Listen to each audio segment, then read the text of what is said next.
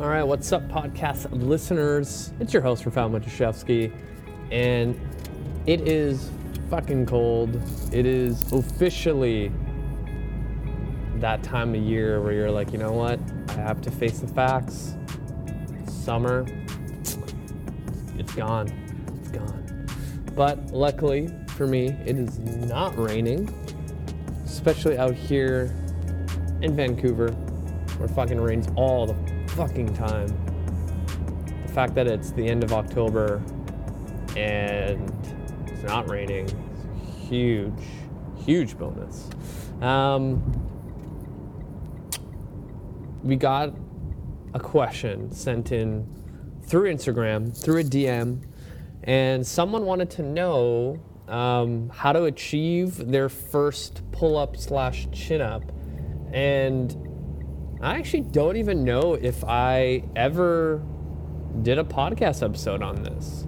So I thought, man, this is a really good topic. And I think I might do a more in depth answer to this some other time. But um, because of, I want to say the success, but the engagement I got from my last episode where it was a 46 minute video of a whiteboard session of the joint by joint approach. They had over 100 views on Facebook. So I'm like, wow, 100 people that actually want to watch what I have to talk about. So I'm going to do more of those. I'm going to try to do that once a week where um, I give a lot of detail into my episodes. So hopefully you enjoy that starting now. Anyway, um, pull ups, chin ups. Here we go. Um, number one thing that because everyone's going to be a little bit different. Everyone's going to be at a different point of their you know journey when it comes to um, their fitness. So, general rule of thumb: um, if people have the overhead mobility required, yes, let's start training chin ups. Um, there's a couple ways of doing this. Um, number one, if someone was like, you know, getting stronger, they've been training consistently, um, they're not overly overweight, because that's the other thing too, is like, yeah, you want to do your first chin up, but you have like 60 to 80 pounds to lose. It's going to be very difficult to achieve that, especially if you're a woman, because I can't remember the stat. It's like comparing men's upper body strength, women only have 70%. So it'll take a little bit longer for women to get their first chin up, but it doesn't mean that you should stop. It's just going to take a little bit longer compared to a male who's primarily upper body strong compared to their legs. Which, by the way, women can compete with men on lower body exercises, and most of the time, women fucking crush dudes when it comes to squats, split squats, deadlifting, and everything. Um, so, that being said, the first kind of step that I get people to do is exercises that will um, be more specific to the movement. So, the first kind of step I get people to do is a isometric hold at the top of the bar. So, if you're on a chin up bar, you get into a chin up position. And I always start with chin ups because it has a larger emphasis on um, your biceps to assist you in the movement, whereas the pull up position um, requires a lot more stuff to happen in order to successfully execute the movement. So um, I always start with the chin up progression first. So the isometric hold at the top, I go usually 15 seconds. That's ballpark everyone's going to be a little bit different. I've had experiences where people can only hold it for like five seconds. I've had people where they can barely hold it for 10. So you have to kind of determine, like, kind of find that happy medium where between five and 20 seconds. From there, what I do, um, I also rig up the TRX and get people in like a deep squat position with the TRX handles as high as possible in a like a squat rack, a pull up bar, whatever you have. So then their arms can be fully extended in this um, deep squat position, and then they start pulling themselves up with the assistance of their legs. So now we have an isometric movement and also a um, an actual like mimicking movement of the chin up. And those two tend to be like my phase one. And honestly, depending on how many times a week I see a person or am writing a program online for them, I'll have them. And if this is like priority number one, then I would be programming those two exercises two to three times a week, along with some accessory movements. So the accessory movements would be like an inverted row. And that's the other thing, too, is like if someone wants to do a chin up, I want them to do an inverted row, meaning TRX and their feet are on top of a bench or a box and they're literally parallel to the ground and they can, you know, bang out like five to 10 reps on that, right? That's the kind of strength necessary in order to be able to go vertically and do some bodyweight chin ups. That being said, um, I also do accessory movements, just like your dumbbell rows, your face pulls, like any kind of rowing motion is going to help. And another thing too is like getting them really strong at the deadlift because the deadlift has so many transfer qualities of the chin up. So like grip strength, postural strength, core stability, just everything. So if I can get someone deadlifting at least their body weight, they're on the pathway of um, a proper chin up. So say we've covered all that. That's like phase one. Phase two. Now I would want to do a isometric um, hold on that chin up bar at the like sticking point, the halfway point. So if you imagine if you were doing a chin up and you're on that halfway up portion where you're almost in like an upright bicep curl position, that's where I would want to do the isometric hold again. This is also kind of an assessment tool to kind of see where the person's at because sometimes it's like, okay, I do four weeks of phase one, for example, and um, you know, you go to phase two, you're like, okay, I'm going to do that isometric hold at 90 degrees, and you do it, and it's like after three seconds, you're like, holy fuck, that was hard, right?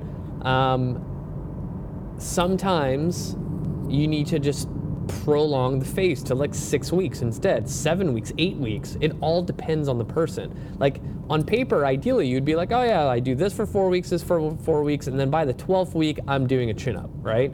That's like best case scenario, but everyone's a little bit different. So you need to um, kind of find where you're at. Um, that being said, the next kind of step to getting that pull up, chin up position is going back to the TRX, same setup before, but rather than holding that squat position, we're gonna be kneeling. So, not a tall kneel, a kneeling position where your bum is touching your heels. And then you pull. And I want you to think that your body weight, like your legs are basically dead weight, but you can still assist yourself coming up by pushing your toes into the ground. This is a lot harder, definitely a lot harder.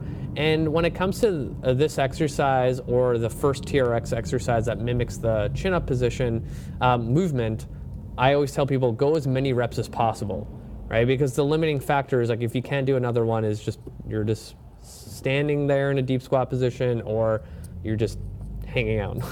um, and again, we're still focusing on deadlifts, dumbbell rows, cable rows, face pulls, all those accessory movements to help with the pull up. Um, and then at this phase two, I like to throw in like band assisted chin ups, you know, um, just to get the movement a little bit more specific.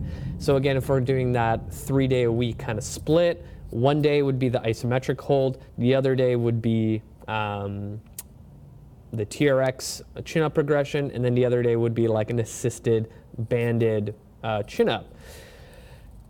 Phase three. Um, going back to the isometric hold, I would now be doing eccentric um, chin ups. So I would get someone to jump up top. They're at the top position of the barbell, or uh, it's not barbell, the bar, and then um, lowering themselves for four seconds. This is tough. Usually, after the second rep, they kind of just fall apart. So, again, as many reps as possible, but with good solid form. And I tell people like four seconds down, not one, two, three, four. It's one Mississippi, two Mississippi, three Mississippi, four. Like it takes a while. And then going back to the TRX, um, same setup with the handles as high as possible. So then you can be in an overhead chin up position. But this time, either you can stay at what we were doing before in phase two, or your heels can be on top of a bench and literally you're dead weight and you're just trying to pull yourself up. I find this becomes a little bit more specific, a lot more challenging. And again, I know it's hard to visualize it, but I have these videos filmed fucking five years ago. I've been using this forever, um, which maybe I can do a post on later, um, which I also have to do a post about T spine stuff. But anyway, um, that being said, uh, the third thing, again, I would do some uh, band assisted chin ups. I would even maybe move into a band assisted pull up at this point, depending on the person, to kind of work those weaker links.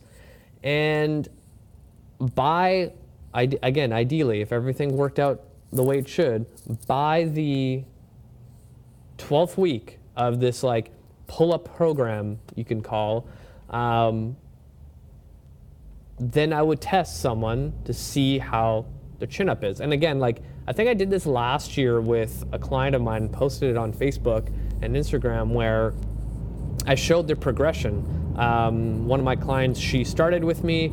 Her goal was to do a chin up unassisted, and we tested her before, and literally like 12 weeks down the road, tested her again, and like, boom, she got up there, right? Um, there's so many variables, there's so many different ways of doing this, but you know, I've done this routine with people so many times and you know, some other things to consider is like say someone's grip just fucking sucks. Right? I get this all the time. I do a lot of heavy carries with the person that transfers over for the chin up. Sometimes, you know, if the program's prolonging, I'll throw in another isometric hold where they're at the bottom hanging but making sure that they have good scapular control. They're, you know, pressed down and they're holding, not just hanging there for dear life, right? Sometimes that's the missing link. Sometimes it's scapular stability. It's like, oh shit, we need to work on your scapular uh, movement and stability. So here are some other exercises like the kettlebell arm bar, um, scapular cars, like all those little things need to be addressed, right? And this is why training is such a um, individual thing. So, like, say that first thing I said about, you know, if you don't have the overhead mobility, maybe the first four weeks is working on overhead mobility to get there, you know? Um, sometimes I'll throw in like uh, hollow exercises. So if you think of lying on your back, lifting your head off the ground, arms off the ground, and feet off the ground, and holding that isometrically, but at the same time holding a dowel on your um, arms in the chin up or pull up position and squeezing the shit out of it and holding that for 30 seconds to create, you know, a mimicking core stability that's required in pull up or chin up, right? Things like this add up and address the weakest links. So, that being said, man, I'm losing my voice. Um, that's kind of my go to, my 12 week program for getting people into um, their first chin up. Um, if you have any questions, feel free to reach out. If you're still kind of like troubleshooting um, how to get your first chin up, more than happy to help. Um, reach out. You guys are awesome. Thank you, thank you, thank you for listening. And hit the show notes. Add me on Facebook and Instagram. You guys are freaking awesome. Love you guys. Till next time.